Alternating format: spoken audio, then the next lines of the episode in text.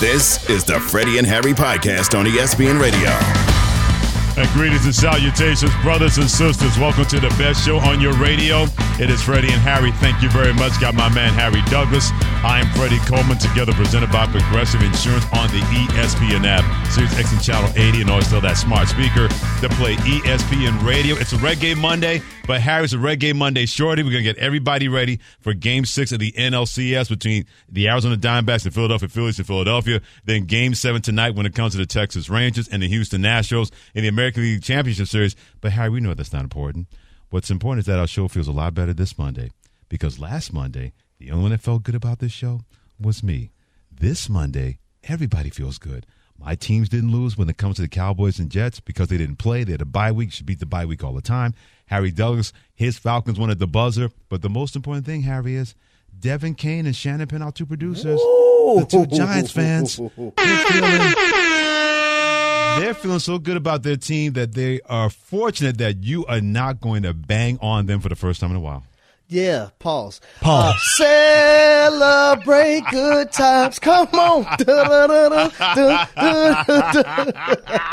Giants finally got them a win, Freddie. Uh-huh. Uh, I know it's just their, their second one of the season, but I think the most important thing here, and I got to make sure I address these Atlanta Falcons the correct way. Okay. First place in the NFC South, Atlanta Falcons. Wow, All that's came down to a kick. 16 to 13. It was Younghoe Koo. A lot of people may ask me who, and I'm going to tell them cuckoo, Uh-huh. Right, cuckoo. right. Younghoe Koo, baby. That's how we're going to address the Falcons today. NFC first place Atlanta Falcons currently at the moment. And speaking of cuckoo, it was so bad, not for your first place Atlanta Falcons in the NFC South. Let's give respect to their name. Let's put some respect on their name. Yeah. When it comes to the Falcons, With a winning at the buzzer with a K. Yeah, not S P E C T, S P E C K when it comes to that. It was so bad for the Washington Commanders and their fan base.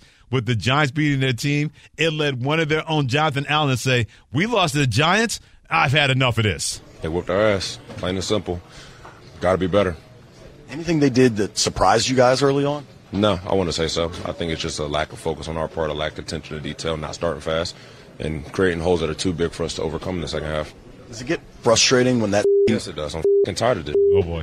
Fing tired of this bullshit. It's been seven f- years of the same. Tired of this. Ooh. What can you do now going forward to get it turned around? Get our minds right and get ready to play in Philadelphia. you know you were upset when Devin Kane and Shannon Pinch Giants team beat your team, and you said, "I've had enough of this." When it Oh, comes to he Jonathan Allen. He big mad. But that that's what I, I understand where he's coming from, right? You, you talk about two of the teams in the National Football League who aren't the greatest, right? If we're just being honest, in the Chicago Bears and the New York Giants, and Mm-hmm. Absolutely. the Washington Commanders found themselves losing to both of those teams. So I could understand the frustration of Jonathan Allen Mm-hmm. and. Guys got to get it together, right? Collectively, as a group. It's not just one person. It's people here, there. Absolutely. Everyone together got to come together and, and make sure this thing gets get uh, heading in the right direction, uh-huh. or Ron Rivera won't be having a job after the season. Yeah, he's going to be unemployed, Ron Rivera, if this keeps up with the Washington Commanders. Whether you're yep. unemployed or not, you can always be a part of Freddie and Harry Nation. Do that in the Dr. Pepper call in line at 888 say ESPN. That's 888 729 3776. ESPN Nation is presented by Dr. Pepper. It's not college football season or beep or beep or another beep without the delicious taste of an ice cold Dr. Pepper. It's the one fans deserve. The main thing, the main thing. The main thing, the main thing. The main thing, the main thing. The main thing, the main thing. The main thing with Freddie and Harry. Uh, well, that was fun for the Miami Dolphins. Second time this year, they had to play a more physical team, a team that was going to bring that hammer all over the place offense, defense, special teams, and they did get hammered. Now, I'll give the Dolphins credit, even though they lost 31 to 17 to the Philadelphia Eagles. They were able to find a way to Harry to come back from 17 3 to make it a 17 17 game. They pick off Jalen Hurts off that deflection. They get the touchdown from the defense, and all of a sudden, that was a pretty nervous building when it came to Lincoln Financial Field. But after that, the Eagles said they're going to make things awfully, awfully physical. And now the narrative has completely shifted once again from the Dolphins being among the best of the best in AFC to how good are the Miami Dolphins after what happened last night to the Philadelphia Eagles? Yeah, and I think when you looked at the Philadelphia Eagles and their defensive line, Jalen Carter, Haason Reddick, those guys really stopped the run game and also made it difficult at times for Tua Tagovailoa. And you look at the Miami Dolphins as a football team from a rushing perspective, right? 12 carries for 45 yards. But that's not going to get it because when you're playing a team like the Philadelphia Eagles and they control the time of possession, right? They had the ball mm-hmm. 13 more minutes than the Miami Dolphins. Now, the Miami Dolphins coming into that matchup last night, they averaged 11 plus possessions uh, per game this season. Right. They only had eight in that ball game, so you have to you have to capitalize on every moment, right? Tyreek Hill had a big drop uh, down in the red zone. It probably would have been a touchdown. They ended up getting three points um, off of that. So there are little things here and there that could have, you know, the Dolphins could have done better. But the Eagles, I got to give got to give them a lot of credit. Jalen Hurts didn't have the best game last week. Came back, did everything he could for his team. No AJ doubt. Brown, I don't think we're talking enough about AJ Brown as a wide receiver. Four straight games, at least 125 yards receiving. Yes, Yeah. as a whole, when it comes to the entirety of the National Football League, we talk about Tyreek Hill, Mm-hmm. but who's the second lead receiver in, in, in, in the National Football League right now?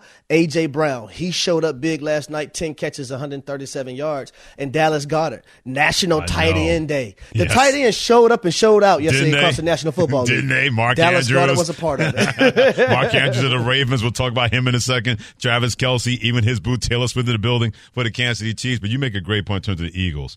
And Jalen Hurts will back you as their quarterback. Everybody knew exactly what was up going into this game because everybody is somebody in this football team. I think it was um, a ton of growth in a ton of areas for us as a football team from top down, and um, that's what it's about. That's what it's about. Every person in that um, organization, in this organization, um, is owning a growth mindset and growing, um, and just trying to be the best that we can be. You know, and then I think the um, one thing we ha- we can never forget of is um, that everyone has a role. Everybody has a role. Ooh, I'm glad he said that. Yeah, exactly. Everybody has a role. It's not just me, AJ Brown, defense. Everybody on this team, we know exactly what that's going to be about. Yeah, your stars are going to be stars, and your stars are going to play like superstars. And that happened last night. The Eagles defense got out to Miami. AJ Brown did his thing. You mentioned Dallas Goedert the, at the at the tight end position. DeAndre Swift being able to run the football effectively, help out their quarterback and Jalen Hurts. Everybody had a chance to be a star, but they weren't going to do it at the expense of everybody else. And it's amazing, Harry, seven days ago, what was the narrative about the Philadelphia Eagles? What's wrong with this team? Why aren't they looking like the Eagles last year? Never mind the fact they were five and one. What's wrong with the Eagles? Seven days later, man, ask the Eagles. Man, they look good because everybody has a role. Now asking the same questions about a Dolphins team because of what has happened the two times they played physical teams, where they got the blood beaten out of them by the Buffalo Bills 40 to 20, and then last night they just got dominated physically in the fourth quarter by the Philadelphia Eagles.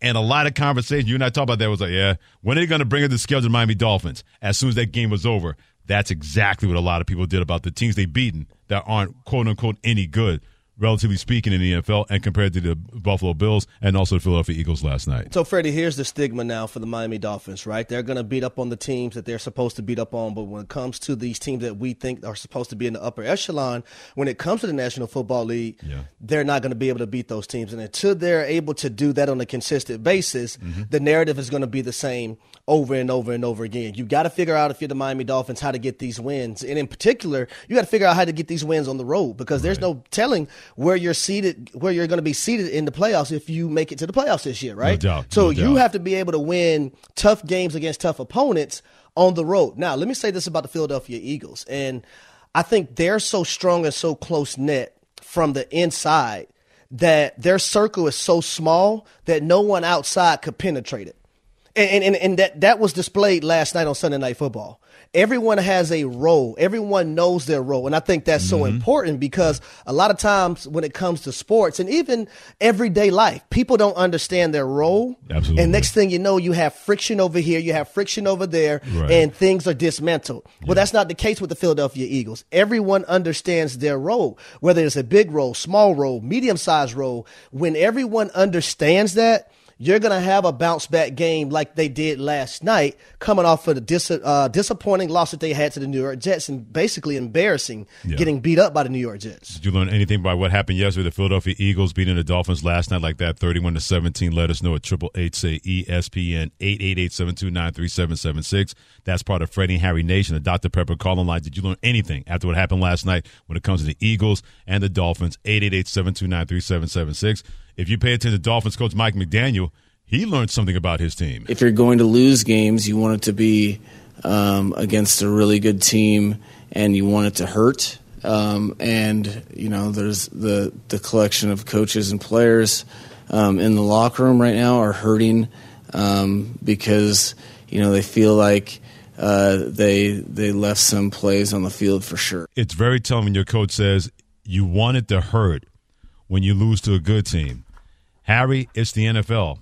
It better hurt no matter who you play. I was just about to say, like, like you, I hope he's not trying to give his guys motivation for it to hurt when they lose. Guys, when you guys lose to a team like the Eagles, if it hurts a little bit more, that's okay. We'll put a band aid on it. We'll kiss the boo boo, and we're going to be better. Now, if we had lost to a really bad team, man, I don't know what to tell you guys. I thought that was very I gotta be, telling. I gotta be honest with you, Freddie. And my, my wife, if she was in here right now, she's in the other, room. If she was right here on this microphone right now, she would tell you how I act Mm-hmm. Yeah. when we lost football games. I know how you act now. you don't even listen, play anymore. in in college, Uh-huh. my birthday weekend, we lost to Kentucky. I never forget it. Right. And going back to my place, parents, everybody set up a birthday party for me. Went in my room, closed the door. it hurt Uh-huh. that, That, bad, that, that, that's how deep it is for me. It hurt that and, and. I and I would hope, you know, not saying everyone has to be like that, but I would hope, you know, after losing a football game, you know, Right. you don't have people going, "Hey, let's party, let's do our thing." Yeah, exactly. I see. I didn't like those kind of teammates. I really didn't. Kiki, ha ha, laughing at the loss, like everything's good. No, we just got to ask what, man. Right. Like we got to figure out what we did wrong. Wh- mm-hmm. What the hell is so funny to you? Right. We got plenty. That's of how I am on the bus in the plane. What's so funny to you? You know what it is because, and it's not to say that you cared more than other teammates. It's just you're like, look, this means so much to me. I don't want anything to get in the way of what potential happiness, what potential wins, what potential special season could get in the way.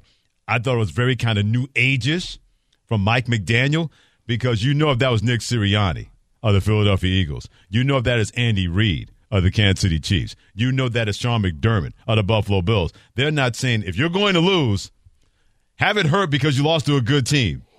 yeah, th- that wouldn't fly with certain people. No, all. Jeff in North Carolina, 888-729-3776. Jassy Jeff, what you got to say about last night between the Dolphins and the Eagles, my friend? Hey, Freddie and Harry, love the show, man. You Appreciate guys it. keep me going. Uh, I drive home from West Virginia a lot on Thursdays, five hour drive. Oh, safe travels, man. If we could just your destination safe, then we're doing our job. So we appreciate that, man, and we appreciate the listen, Jeff. What you got? Yeah, so I'm a longtime Dolphins fan, been with the team since my father liked them in the 70s. Uh, I think the team is trending in the right direction, but a lot of people are not talking about the whole left side of the offensive line was out. Not making any excuses. Right. Terron Armstead, uh, Connor Williams, the regular center. Uh, Jalen Ramsey didn't play. Uh, Xavier Howard didn't play. We got like four guys in the secondary that's coming off uh, IR in the next two or three weeks. Nik Needham. Uh, uh, nobody's talking about the 10 penalties that we had. Some was, you know, some were on us, but 10 penalties. They say it hadn't been an NFL game in 70 years where one team got penalized and another team did not. Well, I, I would say this, right, from an offensive line perspective. I understand what you're saying, but right, we can make that case for a lot of teams in the National Football League week in and week out, right? We just seen the San Francisco 49ers last week lose to the Cleveland Browns, Absolutely. and they had two of their most dynamic playmakers and their left tackle, who's one of the best in the game, beat up, right? So it is the, it is what it is, man. You got to go out there, and everyone's mm-hmm. a professional for a reason. Now, I'm not saying you have to play at the tip top level of the guy that's ahead of you, but you got to be able to hold a fort down. That's why you're getting paid a lot of money. So it is what it is each week when injuries occur. You just got to go out there and you got to do what you got to do. But I will say this for the Miami Dolphins in their defense, they allowed, you know, the Eagles to be four for six in the red zone, four for four on fourth down, And not commit one penalty. Exactly. So some of those penalties for the Miami Dolphins was warranted. Yep. Because there's no way wide receivers should be getting false start penalties. That boggles my mind. It makes me put my eyes out of my head. When a guy's looking down at the football, I don't care if he's a wide receiver or even Christian Wilkins, who is literally Looking four- at the ball. four feet away from the ball, offsides. I don't understand that. I know you're trying to anticipate things, but when you're looking at the football, when the ball moves, you move. If the ball don't move, you don't move. And I saw too much of that. And I've seen a lot of that so far, not just in the NFL, but also in the college football level. Lynn in Los Angeles, a little birdie told me you had the Eagles game last night. What did you learn last night about either either team, Lynn? Uh, yes, sir. I was at the Eagles game. Just landed back in L.A. Longtime fan. Watch every play. I got to tell you, uh, first couple years, I admit, I was not a Jalen Hurts believer. Last year, obviously, had the big breakthrough, and I was like, all right, the things I was worried about, processing, getting through reads, getting rid of the ball, I'm good with all that. He looks like he's broken through. It seems like, look, he's a great quarterback, but he has definitely taken a step back this year. Something is different in terms of how he processes, how long he's hold, he holds the ball. I think he's the second longest mm-hmm. holding the ball in the pocket, other than Fields. And the thing that really has me worried, I know he's a fifty million dollar man. They clearly told him we don't want you taking hits. I get that, but that's a big part of his game is running, and he. I don't know if you guys see this. He jogs and sits down, and as you know, Harry, the way you get hurt in football is trying not to get hurt and he's going to get hurt because he doesn't run and slide. He doesn't sprint out of bounds. He kind of jogs and sits, and guys fall on top of him awkwardly, his legs bending. And I'll tell you, I don't know if this is when he got hurt because he came out with a knee brace at halftime, but he jogged to the sidelines with a linebacker behind him, and he got rolled up going out of bounds on the Eagles sideline. And after that, he was limping, and then he had a knee brace. I think it was either that play, and it was another one though when he did uh, uh, slide down. Mm-hmm. He slid kind of awkwardly, and I when he got up, I was like, "Oh man, did he hurt his knee?" Mm-hmm. But I will say this: um, He looked better he- last night not holding the football, he though. he did, but he but he he understands that where this foot football team will be if he's not available, if he's not out there. Absolutely. So I'm not going to sit up here and say I blame him for, you know, sliding down and not want, wanting to take those hits. Mm-hmm. The goal at the at the beginning of the season, when your head coach get in those meeting rooms, is hey, we need everyone healthy throughout the year. And what good is the Philadelphia Eagles and Jalen Hurts if he's not there when the playoff run begins? This is a team right now that's six and one. Right? They're not one and six, they're six and one. Yeah. And even though they've had some issues this year across the board, right? Yeah. They've still figured out how to wrap their their minds around things and get wins. And that says a lot about me as a football team because that's what the great teams are able to do. When things aren't going correctly, or things aren't going right, things aren't going your way, you still figure out ways to win. yeah. But I thought last night, I thought he did a great job, especially finding his tight end and his, and his number one wide receiver. because he found Goedert and DeVonta Smith early, but he didn't forget about A.J. Brown. And when they really needed it, A.J. Brown was able to deliver for this team, in addition to the running game. And also, here's another thing to your point about staying healthy, because that is paramount in the National Football League, especially that position. They can ill afford him to get injured compared to last year because Gardner Minshew's not their, quarter, their backup quarterback. Marcus Mariota is their backup quarterback. What I just said, the Eagles fans should send you screaming out of your house right now. Should have you putting two feet on the brakes in your car saying, wait a minute, we really need him to be healthy. Because the last thing you need is if Jalen Hurts gets injured and Marcus Mariota gets in the lineup. I don't wish for anybody to be injured. And as a Cowboys fan, I'm not even rooting for the Eagles. I want I want misery to go to that team because of how good they are. But if I'm an Eagles fan, when he got injured last year, you had a quality guy in Gardner Minshew who gave it to the Browns yesterday. He was giving it to him yesterday, but over 300 yards passing. Your brother Jalen Hurts gets injured this year, Harry Douglas. Marcus Mariota becomes your quarterback.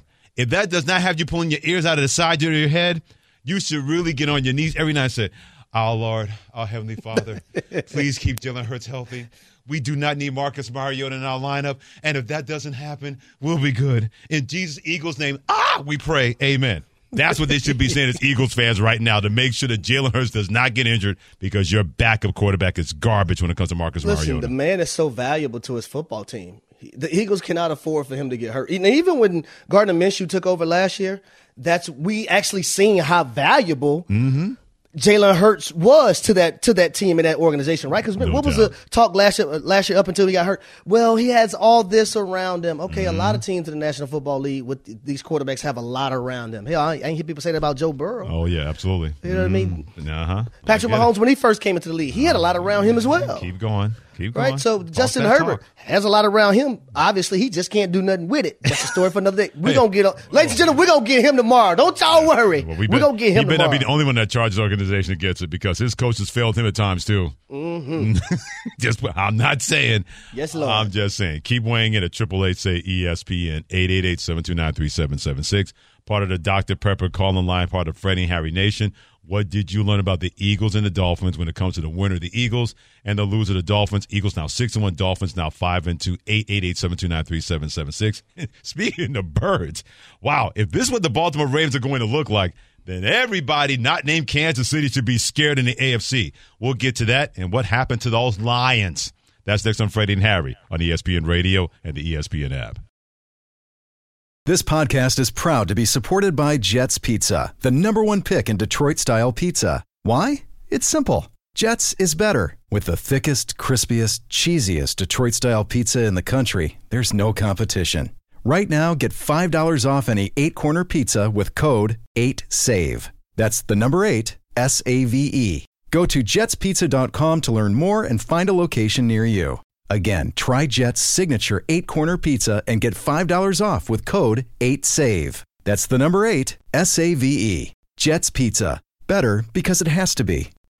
We all know breakfast is an important part of your day, but sometimes when you're traveling for business, you end up staying at a hotel that doesn't offer any. You know what happens? You grab a cup of coffee and skip the meal entirely. We've all been there. But if you book a room at La Quinta by Wyndham, you can enjoy their free bright side breakfast featuring delicious baked goods, fruit, eggs, yogurt, and waffles. And really, who doesn't want to start their day with a fresh hot waffle? Tonight, La Quinta, tomorrow, you shine. Book direct at lq.com. The Freddie and Harry Podcast.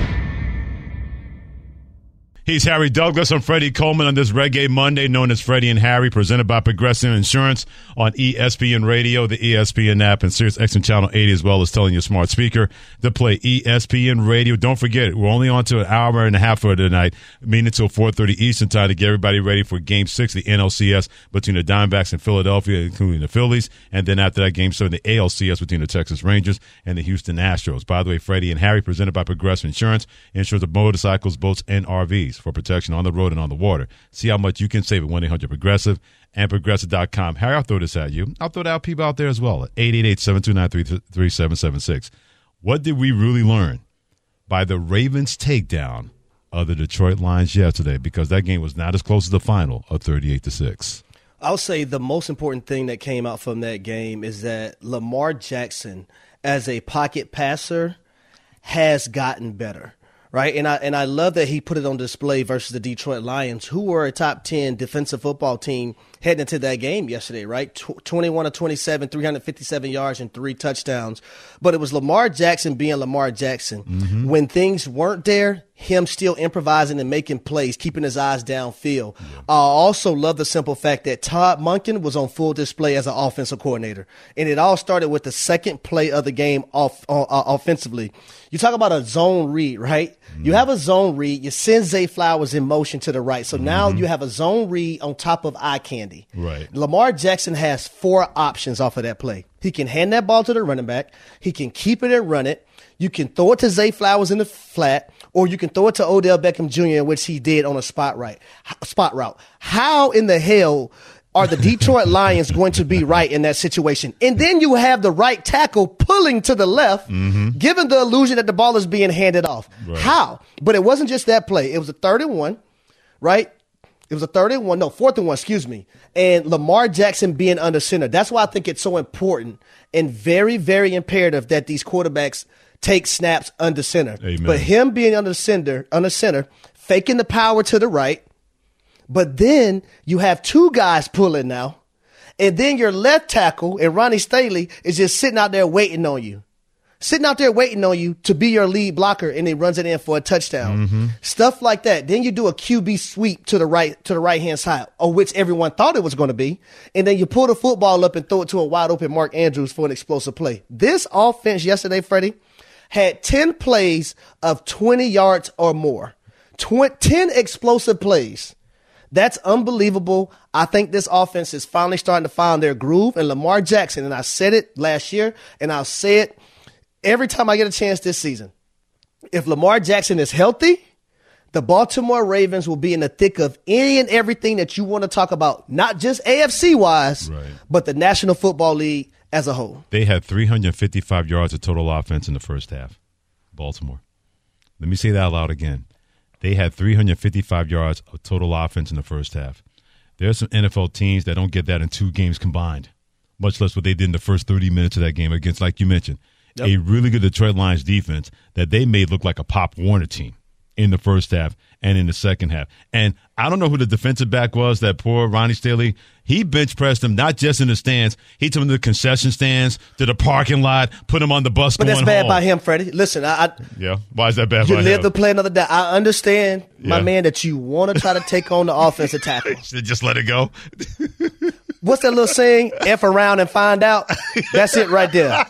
F around and find out. He found out. He Ronnie Stanley put that man almost to the wall, right, out of bounds. Wow. By the way, real quick, we got a little Adam Schefter bomb, ESPN NFL insider. The Tennessee Titans, one of the Harry Douglas' former teams in the NFL, they're trading all pro defensive back Kevin Byard to the Philadelphia Eagles. The Eagles are sending the Titans a 2024 fifth and sixth rounder and safety Terrell Edmunds. Edmunds, excuse me. Multiple league sources telling ESPN NFL insider Adam Schefter. Tennessee Titans are trading their all pro defensive back Kevin Byard to the Philadelphia Eagles. Eagles are sending a 2024 fifth and sixth rounder and safety Terrell Edmunds in return to the Tennessee Titans as a part of this trade. Know Kevin Byard very well. He was a teammate of mine when I was with the Tennessee Titans. One of the smartest human beings I've ever been around. From the moment he stepped on uh, with the organization as a rookie, him and Logan Ryan were best friends, right? So he Right. got to learn from one of the one of the pros pro in the National Football League. Well, Devin Kevin- Kane, real quick, Devin Kane has a question for you regarding Uh-huh. this trade. One of our producers. Harry, how do how do the Eagles keep getting away with this, man? Man, bro, I don't know. but, but but that was going to be my next thing. Uh-huh. You talk about the Eagles getting a guy that Mhm. is very valuable to their secondary, a guy that can blitz, a guy that can cover, a guy that's instinctive, a guy that can play deep, a guy that can play in the box. Mm-hmm. Very instinctive player. And what KB did, Kevin Byard, that is, for the Tennessee Titans and their organization, all the years leading up, up to this moment, have been phenomenal. That's why at one point he was the highest paid safety in the game because he earned every dollar to his name. But the Eagles said, you know what? Mm-hmm. We understand that we got to get better on that back end. We lost three safeties last year. So we're going out and getting Kevin Byard. Yep. But I, I get you got to give their front office a lot of credit. They don't Roseman, waste yep. time. Mhm. They don't waste time. If they feel like they need something, they go out there and they get it. And especially when you think about this trade. By the way, he's Harry Douglas. I'm Freddie Coleman together on Freddie and Harry and ESPN Radio. After they beat the fool out of the Commanders, because if, if our boy Jonathan now was upset with the Giants beating on Sunday, wait till the Eagles get a hold of his team next week. Even though that game was when the overtime the first time around, the Eagles are not going to let that happen the second time around. This trade was made because you got the Cowboys, the Chiefs, the Bills, and the 49ers between November 5th and December 3rd. And then you got the Cowboys again. So between November 5th and December 10th, Cowboys twice, Chiefs, Bills, and 49ers. You need help on the back end when you got to go against that those receiver groups with those different teams and those offenses that the Eagles are about to encounter with November right around the corner. and they're getting a player who's the ultimate pro. A guy that's great at communication, which is very important in the back end of any defense. Mm-hmm. A guy that's instinctive, which is very important because that means he's going to be a playmaker and make plays. Yep. And a guy that loves football. He loves football. And he pays close attention to detail. Right? When you have a player that's that's detail oriented, And the Eagles are a detail-oriented yes. organization. You're your right. chances of having success shoots through the roof that much more. Okay, right. He's Harry Douglas, Freddie Coleman together on Freddie and Harry and ESPN Radio. Like we mentioned the news of the day regarding the NFL trading deadline, by the way, is eight days away. But the Eagles not waiting for that. They get Kevin Byard, All Pro defensive back from the Tennessee Titans. They send a 2024 fifth and sixth rounder the other way, and also safety Terrell Edmunds. Back to another team that flies. It's flying high, called the Baltimore Ravens. You mentioned about Lamar Jackson having these kind of weapons. He also knows having these kind of weapons, it feels good to see the offense clicking. I mean, it's pretty good. You know, I, that's what we expected. That's what we expect out of each other. You know, our offense to be moving the ball down the field, no problem, and putting points on the board. But we need to just keep being consistent. That's the biggest aspect I got out of this game. Ryan Clark, when he was on Get Up today, former NFL All Pro defensive back, does a great job of Get Up and also on First Take when he fills in as well. He said it best about Lamar Jackson with this offense, Harry, the, the trampling of what you said about five minutes ago. He said he doesn't have to be special every play now. But when he is special, it has an impact. I go to that play. He ran around for 9.2 seconds, and then he found Nelson Agholor in the back of the end zone, and that place went bananas down in Baltimore, and you could clearly see the body language of the Detroit Lions just completely sink to the turf after he made that kind of play. I thought Ryan Clark was spot on saying, you know what? When you're special, it has an impact. You don't have to be special every play. Because of that, Harry, now you reduce those kind of stressful plays where he doesn't feel that he has to be special every play. It's nice that now he's still Superman, but he's got other help from the members of the Justice League where he does not have to take down villains alone in the National Football League. And that was the plan, right? Coming into this season. That's why you go out there and get an Odell Beckham Jr. That's why you draft a Zay Flowers. That's why you have confidence in a Rashod Bateman coming Mm-hmm. back. That's why you have confidence in Mark Andrews as your tight end. And I think when you look at this football team, as long as Lamar is healthy, and let me remind a lot of people, right? In 2022, this was the number one team in the AFC North before Lamar Jackson got hurt. In 2021, this was the number one football team in the AFC Conference before Lamar Jackson got hurt. Mm-hmm. You have a chance any and every way. And I would say this, Freddie, when I was calling the Ravens and Browns game, it was Lamar Jackson and his special abilities that got them to to all their explosive plays, right? Going to the left, about to get sacked and jumping in the air and throwing the ball to Mark Andrews that ended up being an explosive play. Finding Zay Flowers after scrambling around in the pocket, uh, deep down into the uh, tight red zone. Right. All these type of things led by Lamar Jackson, him scoring a touchdown on their on on uh, their first touchdown in that game on a quarterback run. All these type of things are done because of Lamar Jackson and his special abilities. Not everyone can walk out there at the quarterback position and say, you know what, I'm gonna be mm-hmm. special when I have to be special because everyone don't have that luxury. Right. But Lamar Jackson does, and I'm happy and proud that he's a Louisville alum. Yeah. C A R D S. Cards, cards, cards. Go Represent- Lamar, go. I, I like the way you represent your alma mater. You always got to represent. When, when they rep like that, like he did yesterday, you deserve to put out the fighting song, the fighting letters of the Louisville Cards. On the other side, it's a different kind of five letter word when it comes to L I O N S. Hey, Dan Campbell, what happened to your Lions team yesterday? Those guys, they, they played well. They kicked our and uh, it's a credit to them. Lamar beat us. He hammered us with his arm. You know, he he threw the ball extremely well. He ran when he needed to, and we did not handle it well. You know, our our energy was good, which is crazy. You come out of a game like that and you look at the score. Our energy was good, but our detail and discipline, which has been so good over the last four or five weeks, was not good enough. So, self-induced. That was a combination of a lot of different a lot of different things, you know, and just like we win as a team, we lose as a team, and that was that was one of those. He was correct. Lamar Mm-hmm. Jackson beat them.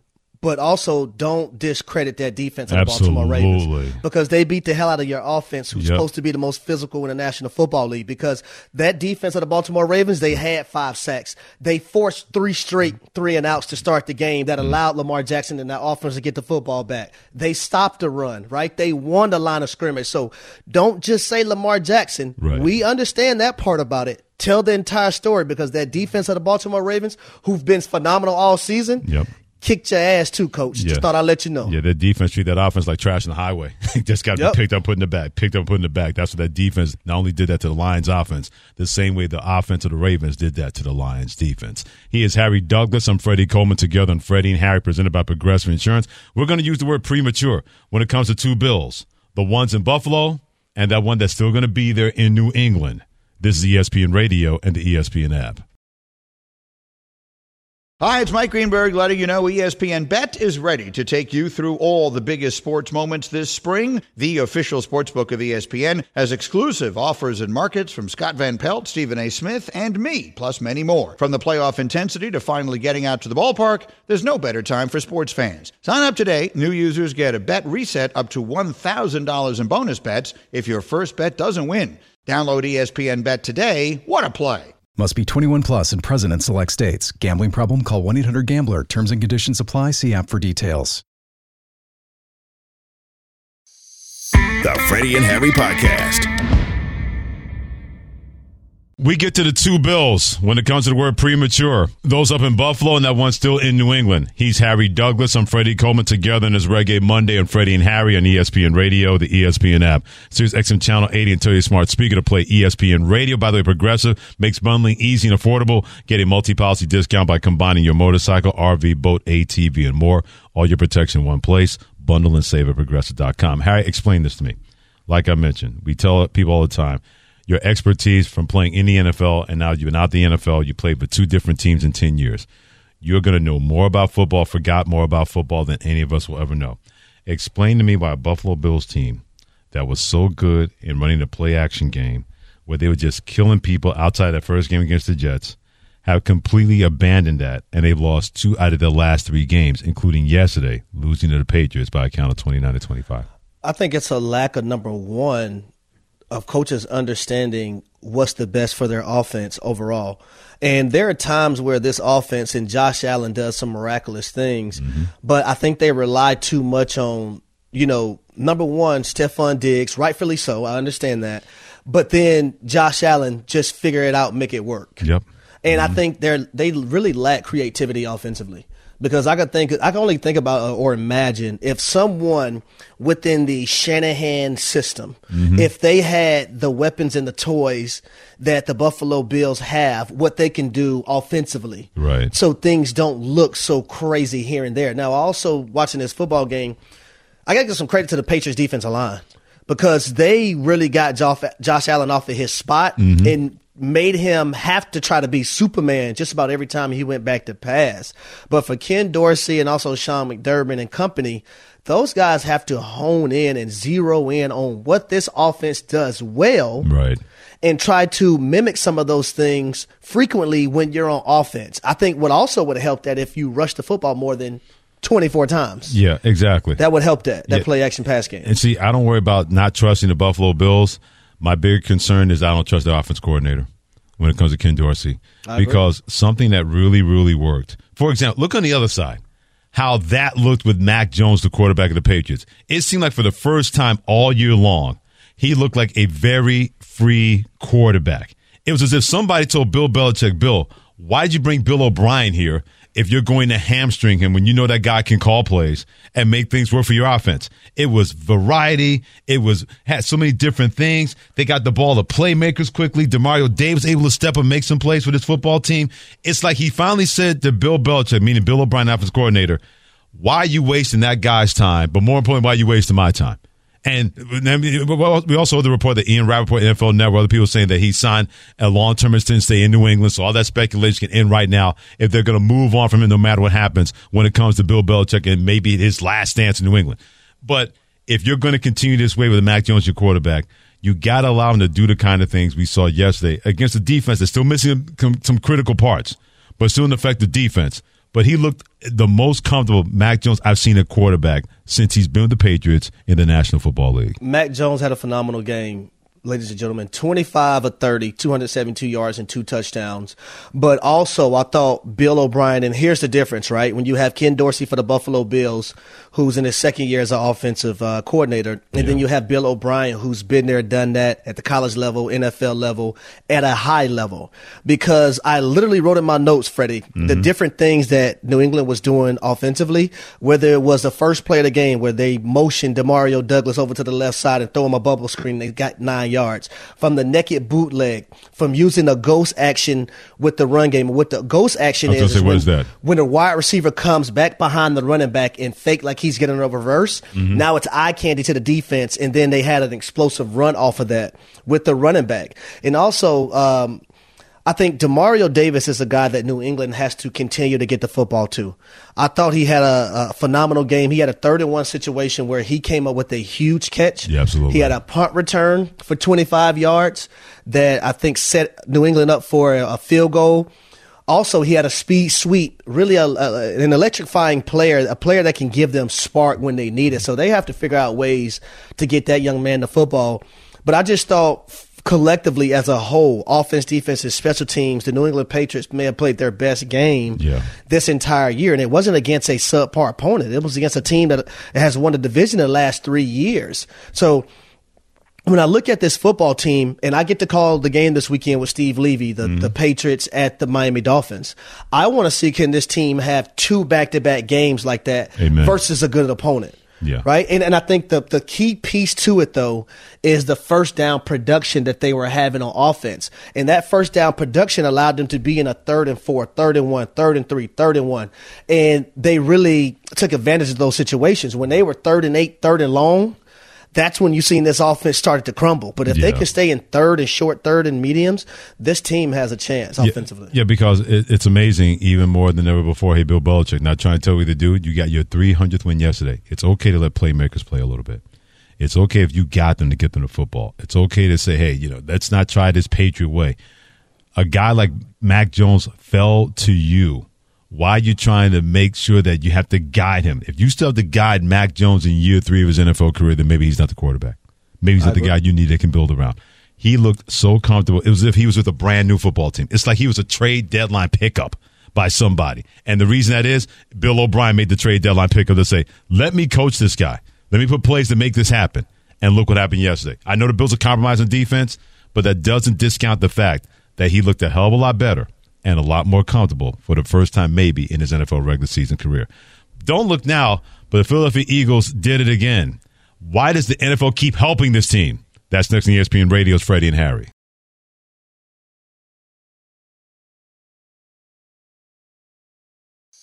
The Freddie and Harry Podcast. And welcome to the best show on your radio. It is Freddie and Harry. Got my man Harry Douglas. I'm Freddie Coleman. Together we're presented by Progressive Insurance on the ESPN app, SiriusXM Channel 80.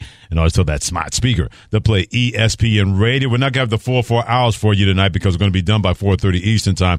In a half an hour, we get you ready for not one but two games in the baseball playoffs. The NLCS will now take place first. First pitch at 5.07 p.m. when you got the Phillies leading that series 3 to the Arizona Diamondbacks. Then right after that, game seven, the American League Championship Series between the Texas Rangers and the Houston Astros. The road to the World Series right through ESPN Radio, all the postseason action on ESPN Radio and the ESPN app. But Doug Glanville, our man, is going to be there in Philadelphia for the, the Philadelphia Phillies trying to push away the Diamondbacks and get to the World Series. He'll be on the call. Jon Boog Sciambi, E ESPN Major League Baseball analyst, joins us here on Freddie and Harry. Hit him on social media at Doug Glanville. Doug, I firmly believe this. If the Diamondbacks win game six tonight, that's going to be a very nervous building if there's a game seven tomorrow night in Philadelphia. What are your thoughts on that? Well, no doubt, because you know the X factor of the fans here has been game changing. I mean, it's so loud in here, it's so intimidating, and it made a big difference for games one and two. All of a sudden, if somehow the D backs figure out how to kind of take that out of the equation and just play their game, and they pull off a win, yeah, it's going to be a shock to the system because it's like, all right, wait a minute, are we losing our mojo here in Philly? Uh, so there, there's no doubt that it, it makes a big difference if they can put it away tonight because tomorrow could, it could be a coin toss. I mean, anything can happen in a one game situation. And Doug, when you look at the pitching matchup, you have Kelly versus Aaron Nola, right? The last time these two t- these two guys faced each other was Game Two, and when I look at the Phillies lineup, it was Turner with that uh, single home run that he, he a solo home run that he had. It was Schwarber with two of them. Do you think Kelly is going to be ready for this environment and also these hitters because of what we've seen displayed in Game Two? Well, he'll be ready, and, and he's an excellent pitcher. He's also now gotten that behind him. Now he already had his experience here at Citizens Bank Park. Uh, there's no element of surprise. Uh, he, like Nola, they both are multifaceted pitchers. They throw a lot of different pitches. They have command of all their pitches. And, uh, you know, look, he gave up some hits. They were home runs, but he didn't give up a whole lot of other stuff until it was sort of at the end. So he did keep them in, in the ball game, so to speak. And, uh, and Kelly is a guy that will make a lot of adjustments. He has a lot of history here in the Philadelphia area, so uh, he'll be ready. Doug Glanville, ESPN Major League Baseball analyst, will be on the call for tonight's Game Six as the Phillies take on the Diamondbacks in Philadelphia, leading that series three to two on Freddie and Harry on ESPN Radio. We know the Phillies bullpen, bullpen, excuse me, at times has been lights out, but they've had that kind of struggles up and down so far in this series. How should they set their bullpen for the rest of the series if there's going to be a Game Seven? They can't win Game Six tonight, Doug. The best way you can set up a bullpen is have a starter be able to take you deep in that game. Mhm. Uh, Aaron Nola is that guy. You know, 200 innings a year, 200 strikeouts a year. Uh, he's just that. He's that warrior type to give you that depth, and therefore, when he comes out, he gives the ball to the to the manager. That's the situation where the Phillies want to be set up well with their best of their best. Plus, they have the travel day or the day off, so they've been able to reset. All hands are on deck, and we have guys like Alvarado. Uh, you have uh, guys like Dominguez. They have a lot of options, and you know Kimbrel's had his struggles, uh, but they still can use him in matchups if worst case scenario is not the sort of ninth inning guy. They have a very good bullpen overall. They have been good in the in the postseason, and uh, and they're at home, so they have a chance to really close it out. Now, when you look at the Texas Rangers versus the Astros, you look at what Jose Altuve has been able to do, not just in this playoff series, but throughout his entire career and what he's meant to postseason baseball. Now, you also look at Bryce Harper and what he's been able to do with the Phillies. In your opinion, which guy has been more clutch, and which one you think comes up the biggest for their team tonight? Well, just given the history with Altuve and the fact that he's been able to get the, the W, win the World Series, you have to give the nod to, to the guy who has the rings. Uh, and it's no fault of like Bryce Harper's necessarily. It's just that Altuve has been doing this for so long. He, year in, year out, has been in the postseason. Year in, year out in the World Series. Uh, you know, there's just this guy has been legendary as a guy who's done this over time and continues to do it all phases of his career. Uh, Bryce Harper can be that guy, uh, and he's on his way. He's certainly showing that he is the postseason impact player. Uh, and now it's just a matter for Bryce Harper to sort of close it out with his team uh, to get the W. I think that will that will always be like the separator, fair or unfair. Uh, that's what we're looking at between these two players. Uh, but Bryce Harper has just shown time and time again this is what he thrives off of. He loves the the energy that the Philly fans give. It's been a great fit uh, for the Phillies to sign Bryce Harper. Doug Glanville, ESPN Major League Baseball analyst, will be on the call tonight with Jon Boog Sciambi of Game Six of the National Championship Series in Philadelphia. As the Phillies host the Arizona Diamondbacks, the Phillies did that series three games to two. He's joining us here on Freddie and Harry on ESPN Radio. And switching gears to the American League Championship Series. Not one home team win so far in the first six games, Doug, and they got a game seven tonight after your game six is over. If I ask you to describe that series in one word or one phrase, what would that word or phrase be and why? Bananas, man. I mean, I, I, I, don't- I don't know what's going on there. I mean, it's it's actually played out sort of how the Astros season. They were 39 and 42 at home, which is strange considering they're a very good team, and they were 51 and 30 on the road. Uh, they were just a better road team, and it might have just been matchups or just slumps or just things that just played out. Um, you know, talking to Jon Sciambi uh, when we flew back from Arizona, and he was like, "Wouldn't you just still rather be home for Game 7? And absolutely, you want to be Mhm. home, uh, regardless of what those records say. It's not something you can replicate or try to correct. It's just sort of is statistically. Uh, but I'll take that last at bat every time. Uh, but I like the Texas rivalry. You have two, you know, stalwarts of the game. You know, Bruce Bochy, Dusty Baker, legends, world champions, uh, just outmaneuvering and you know all kinds of things. And you get to see baseball at its deepest in terms of its history and the modern game. And uh, it, it's a lot of fun to watch because these two teams are, are like heavyweight boxers. This has been a shaky season for Max Scherzer, and his last outing as a starter wasn't the best as well. Um, when you look at Bruce Bochy, what do you think his plan should be for his pitchers tonight? Well, he's going to do what he's done a lot with sort of the band aids that he's put in place because their bullpen is not their strength. Right. Is that you get a long man in there. You get someone that, okay, if Scherzer has a short start for some reason, three innings, four innings, uh, they, can, they can bring out a bridge. You know, they've had Heaney out there, for example. Guys that can give you three innings and set it up. But everybody's going to be available. I mean, regardless. But their bullpen is is not their strong point, so they have to find the pressure points and find the best matchups possible. Uh, Alvarez, for example, you got to get a lefty that can get him out. Uh, Altuve is another example. Bregman, they have some good hitters that you have to match up well against. That's what Bruce Bochy is going to try to do, and it's critical more so because they are on the road, right? You can't, you don't have that last opportunity to like mess up, and then all of a sudden you have another at bat to make up for it. Uh, that's going to be the challenge for Bochy. Uh, whereas you know Dusty Baker is going to do the same. Uh, but Scherzer's a guy like you know this guy eats nails for breakfast. So I mean, if he's on, this guy's going to give them the game that they're looking for. I mean, that's that's why they got Max Scherzer right for the big game. He's an FOS friend of the show. Also does a great job at ESPN Major League Baseball analyst. He is Doug Glanville. He and Jon Boog Sciambi will be on the call tonight. League Championship Series doubleheader. They'll be there first pitch at 5:07 Eastern Time in Philadelphia as the Phillies try to close out the Arizona Diamondbacks and go into the World Series by winning that series four to two. Then after that, the ALCS Game 17, the Texas Rangers and the Houston Astros. Great start, Doug Glanville, getting us ready for both of those games on Freddie and Harry. Appreciate you, Doug. Enjoy the game tonight as well. Take care and be well. All right, guys. Appreciate it. Great to be on. And one of the things about it, hey, uh, real quick, Harry, you and I love baseball. When you have clean, old fashioned hate that we've seen from Texas and Houston, Yep. I can't wait to see what Game Seven is going to look like. But if the Phillies lose tonight, that's going to be a very, very nervous building when it comes to Game Seven tomorrow night. Well, it, what Houston was able to do and coming back and winning that game in which they were down and uh, Altuve doing what he normally does, it's getting to a point now. Two people that come up comes up the bat in late situations. If it's Alvarez or if it's Altuve, I don't know if I want to pitch to those guys. Absolutely. I, I think I might just be willing because I've seen them do it over and over again. I think I will be willing to put those guys on base to not let them beat me themselves. Yeah, you want stars to show up in this situation, but on the other side, you can't allow stars to dictate exactly. The same thing with Bryce Harper, happen. right? Absolutely. At a certain point, you got to look at him and Kyle Schwarber. I mean, I know Schwarber leads off the top; he's at the top of the lineup for the Phillies. But at a certain point, you got to say, man, what's the pitch that he can't get us out on? And that's the pitch he's going to have to chase. You give him something middle in, and that ball's going to start in the, in the state of Pennsylvania and wind up in the state of Delaware. That's something I got to be careful with. I'm the Diamondbacks pitchers involving both of those guys tonight. He is Harry Douglas. I'm Freddie Coleman. Together on Freddie and Harry and E ESPN Radio, the ESPN app, SiriusXM Channel 80, and don't forget to tell your smart speaker to play ESPN Radio. I don't know how medieval the Philadelphia fans will be tonight for the Phillies if they're anywhere as near as medieval as their fans were last night when the Eagles beat the Dolphins and shut up all those naysayers and skeptics about what's wrong with the Eagles and they don't look the same, even though they're five and one and now six and one. And then they do this. They make a trade to help out the back end, meaning their secondary.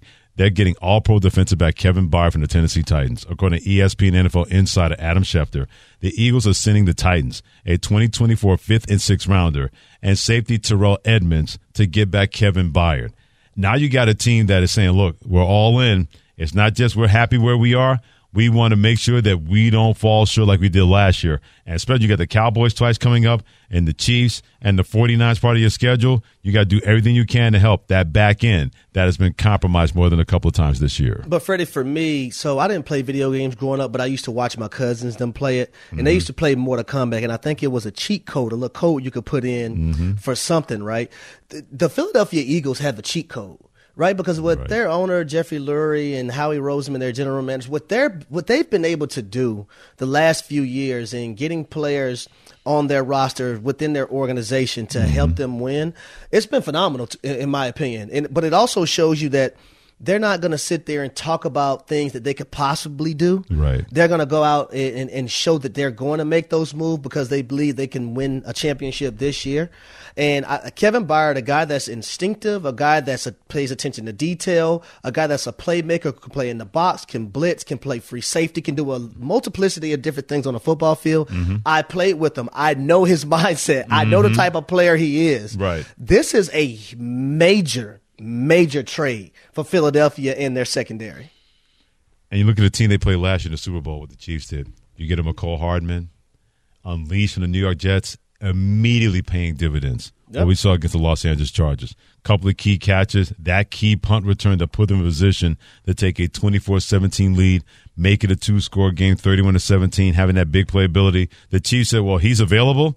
Yeah, we kind of need help with our wide receivers. This way, everybody's not just focusing on Travis, Travis Kelce, make it harder on him to catch pass from Mahomes. The Eagles like, look, we got Darius Slay Jr. We know he can make some plays in the secondary, but teams are avoiding him and going after everybody else. We got to make sure that we have somebody to fortify our secondary, especially the kind of teams we're playing and the schedule that's coming up. We're going to have top flight receivers or top flight offenses that we got to do everything we can to slow them down, like they did to the Dolphins offense last night, that maybe regard as the best in the league in the NFL. And I think it's smart because, right, in free agency, this this offseason, you lost three guys that started for you in this at the safety position, Mhm. and one of those guys, I- believe, C.J. Gardner Johnson was tied for the most interceptions in the National Football League. So when, when you have things like that displayed on your football team, and you Yeah. understand that you know coming into the game last night, still the middle of the field was a was a question mark for you. Right. You go trade for a guy like Kevin Byard. My goodness, waste no time. Mm. Don't talk about Ti said. Don't talk about it. Be about it. Shout it. Yeah, especially The Eagles are about it. Yeah, because they got the corners with Bradberry and Slay Jr. They're not worried about that. But Reed Blankenship was out of that game last night. Yep. They don't know how long he's going to be on. He had been playing really good football for the Eagles from that safety position. And Sydney Brown's a rookie, man, right? So you don't really want to thrust rookies Yeah. into meaningful spots when you get to playoff time like that, unless Mhm. they're just one of those outliers, a guy that you probably taken in the top 15 of the draft. Right. Right. So getting a guy like Kevin Byard that's played meaningful football, played in the AFC championship game, Uh-huh. uh, understand what it means to be the ultimate pro, you want a guy like that. Yeah, no doubt about it. Harry Douglas, Freddie coming together, and Freddie and Harry and ESPN Radio. Let us know at 888 say E ESPN, 888 729 3776. You can give us any team you want from yesterday. What did you learn? What did you learn about the Eagles, the way they beat the Dolphins? Or how the Dolphins lost to the Eagles? What the Ravens did to the Lions? Or what the Lions did to themselves versus the Ravens? The Chiefs. Uh, I kept warning you guys. Oh, what's wrong with the Chiefs, Freddie? Nothing. They'll be fine. And here they're the best record in the, in the AFC once again. And all of a sudden, people looking at them differently. Let us know what you learned about any particular team, any particular game. We want to hear from you at 888 729 3776. Because I've learned this about the Miami Dolphins. This Miami Dolphins team cannot abandon the running game when things get tough. I know they were missing three offensive linemen, but sometimes the best way to get an offensive line or an offensive lineman confidence is to run the football people. And I know it's hard to do that against that Eagles front. Jalen Carter was back. He and Jordan Davis, they weren't having it. And so now if you're Fletcher, if, if you're Brandon Graham, Fletcher Cox, you're really, really going to be well rested by the end of the season. But that doesn't mean you abandon it, especially the minute Jaylen Waddle had to leave this game had with a back injury, did not come back until the third or fourth quarter. If you're Mike McDaniel, you got to do a lot better by your team and help your defense by not just giving up in the running game so early like he did against Buffalo and he lost that game, and last night versus Philadelphia and he lost that ball game too. very, very important that they're able to stick to the run game because of the fact that when I watched this team a season ago in 2022, yes, they threw the football all around, right? But when you get to playoff time, you have to be able to rush the football effectively. And when you watch the Kansas City Chiefs, yes, we understand they got the toys and Patrick Mahomes Mhm. and Travis Kelce, but when they have to rush the football, it was Pacheco last year rushing the football Absolutely. right? When the Cincinnati Bengals had to rush the football at times when they got to do it, they figure out a way how uh, they figure out how to do it, right? And I, and I think you look at the Philadelphia Eagles a season ago, you look at the San Francisco 49ers, Mm-hmm. two teams that were in the NFC championship games. Those two teams were at the forefront of rushing the football effectively Right. in 2022. So Yeah. when it comes to playoff football, you have to be, you can't be one dimensional. You Yeah. got to be able to run the football when you need to do it. Modern football, you need playmakers, and it doesn't matter where they are. Running the football, catching the football, whatever that is. If you have playmakers, you can find a way to get them the football, especially when that running game is so critical to the success of Miami Dolphins. Two games they gave up on it early. They lost both of those games to more physical teams. Scott in Wisconsin, thanks for hitting us up on the Dr. Pepper call in line on Freddie and Harry at 888 729 3776. Scott, what you got, my friend? Hey guys, uh, thanks for the call. Um, Freddie, I love the late night FM DJ voice. Harry, I wish I was your neighbor it's like Mr. Positive Excitement. Amen. And I, you, your zip code is probably a little higher rate than mine, but still, just love the show. Um, I want to know with my Packers. So, is this just too many young guys? Is this coaching? Is this a combination of everything? I mean, they were awful yesterday.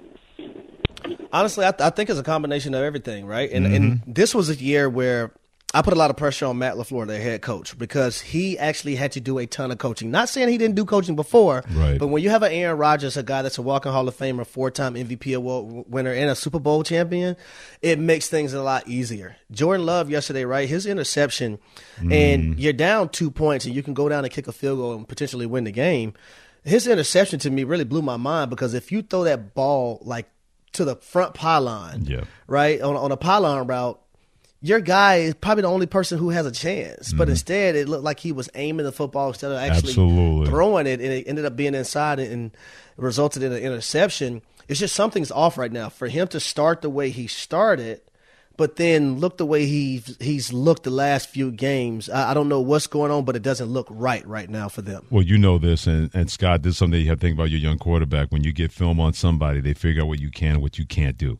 There's enough film right now in Jordan Love where they can say, okay, he's not going to cut it loose and throw the ball in those tight windows. You can't wait for guys to get open in the NFL. One on one coverage is open in the National Football League. If you're waiting for that guy to clear people, especially not in his own defense, then you get the kind of throw Harry that you mentioned, where instead of just cutting it loose and trusting his offense and trusting his arm and trusting the receiver to get in that spot, you get that kind of throw where you say to yourself, you cannot be making those kind of mistake throws in the red zone with a chance to put point on the boards, uh, a point on the board, excuse me, and then you you leave your offense begging and put even more stress on your defense. And, and I would say this, Freddie, right? I understand it was third and twenty, but also you got to have the mindset that okay, I have two downs to potentially pick up this first no down. doubt, No right? doubt. Do I have to go for the gusto on this play, or can I just try to get you know ten to twelve, maybe fifteen yards? So now we have a fourth and five or a fourth and eight, Right. More Mhm. reasonable. Good point. But if you're going to throw that pylon route, make sure you throw it in the correct manner where your guy Yeah. is the only one that has a chance and not the opposing team. Yeah, let, let your guy get it, the pylon get it. Don't let the other guy get it on the other side. Facts. Romero in Miami, my friend, what you got to say on the Freddie and Harry hotline? So I have a question. I see a couple of the contenders for the playoffs that, in my eyes, they need offensive line help. And I just wonder why you don't hear more often about big name offensive linemen from teams that aren't contending teams. because they don't let those guys get away. If you have a terrific offensive line, like the Philadelphia Eagles, uh, the Kansas City Chiefs, you pay those guys to make sure that Jalen Hurts and Patrick Mahomes do not have to worry about having happy feet in the pocket. Because last week, the first time I saw Jalen Hurts looked really confused by what the Jets were doing. Give credit to the defensive line and Jeff Ulbrich, the defense coordinator, had a great scheme against them. That's one of the few times I've seen Jalen Hurts look uncomfortable in the pocket. Patrick Mahomes, they had offensive line issues early, but he never looked uncomfortable in the pocket. He trusts that we're going to figure this out. If you have an offensive line or you don't have the right kind of backups, then you get what happened to Miami last night, where you got to play three different guys that were not starters, and they could not handle that defensive line rush of the Philadelphia Eagles. I'll take it to the Buffalo Bills, right? That's they don't have yeah. that all star offensive lineman, and we've seen, especially yesterday, the New England Patriots be able to get a lot of pressure on Josh Allen. Even though they only had one sack, he was scrambling all day for his life. Mm-hmm. Yeah, no doubt about that. How many times do we see that, hey, Josh, go out and make a play? Nope. Go out there and do that. And the offensive line, we need some kind of plan here. We can't just say, snap the ball to him and let him do it. That may work for a play or two, but you got to have that consistency and a game plan that is going to work. Don't forget on Monday Night Football tonight. By the way, this Monday Night Football preview on Freddie and Harry and ESPN Radio. Brought to you by Progressive Insurance, insurance of motorcycles, boats, and RVs for protection on the road and on the water. See how much you can save at 1 800 Progressive and Progressive.com. Can't wait to see how the 49ers come out. They may not have Trent Williams. He's doubtful. They're not going to have Deebo Samuel, the outstanding wide receiver. He's out for two weeks with a hairline fracture. They believe they're going to have Christian McCaffrey, who's going to be there, even though he's listed as questionable with an oblique injury.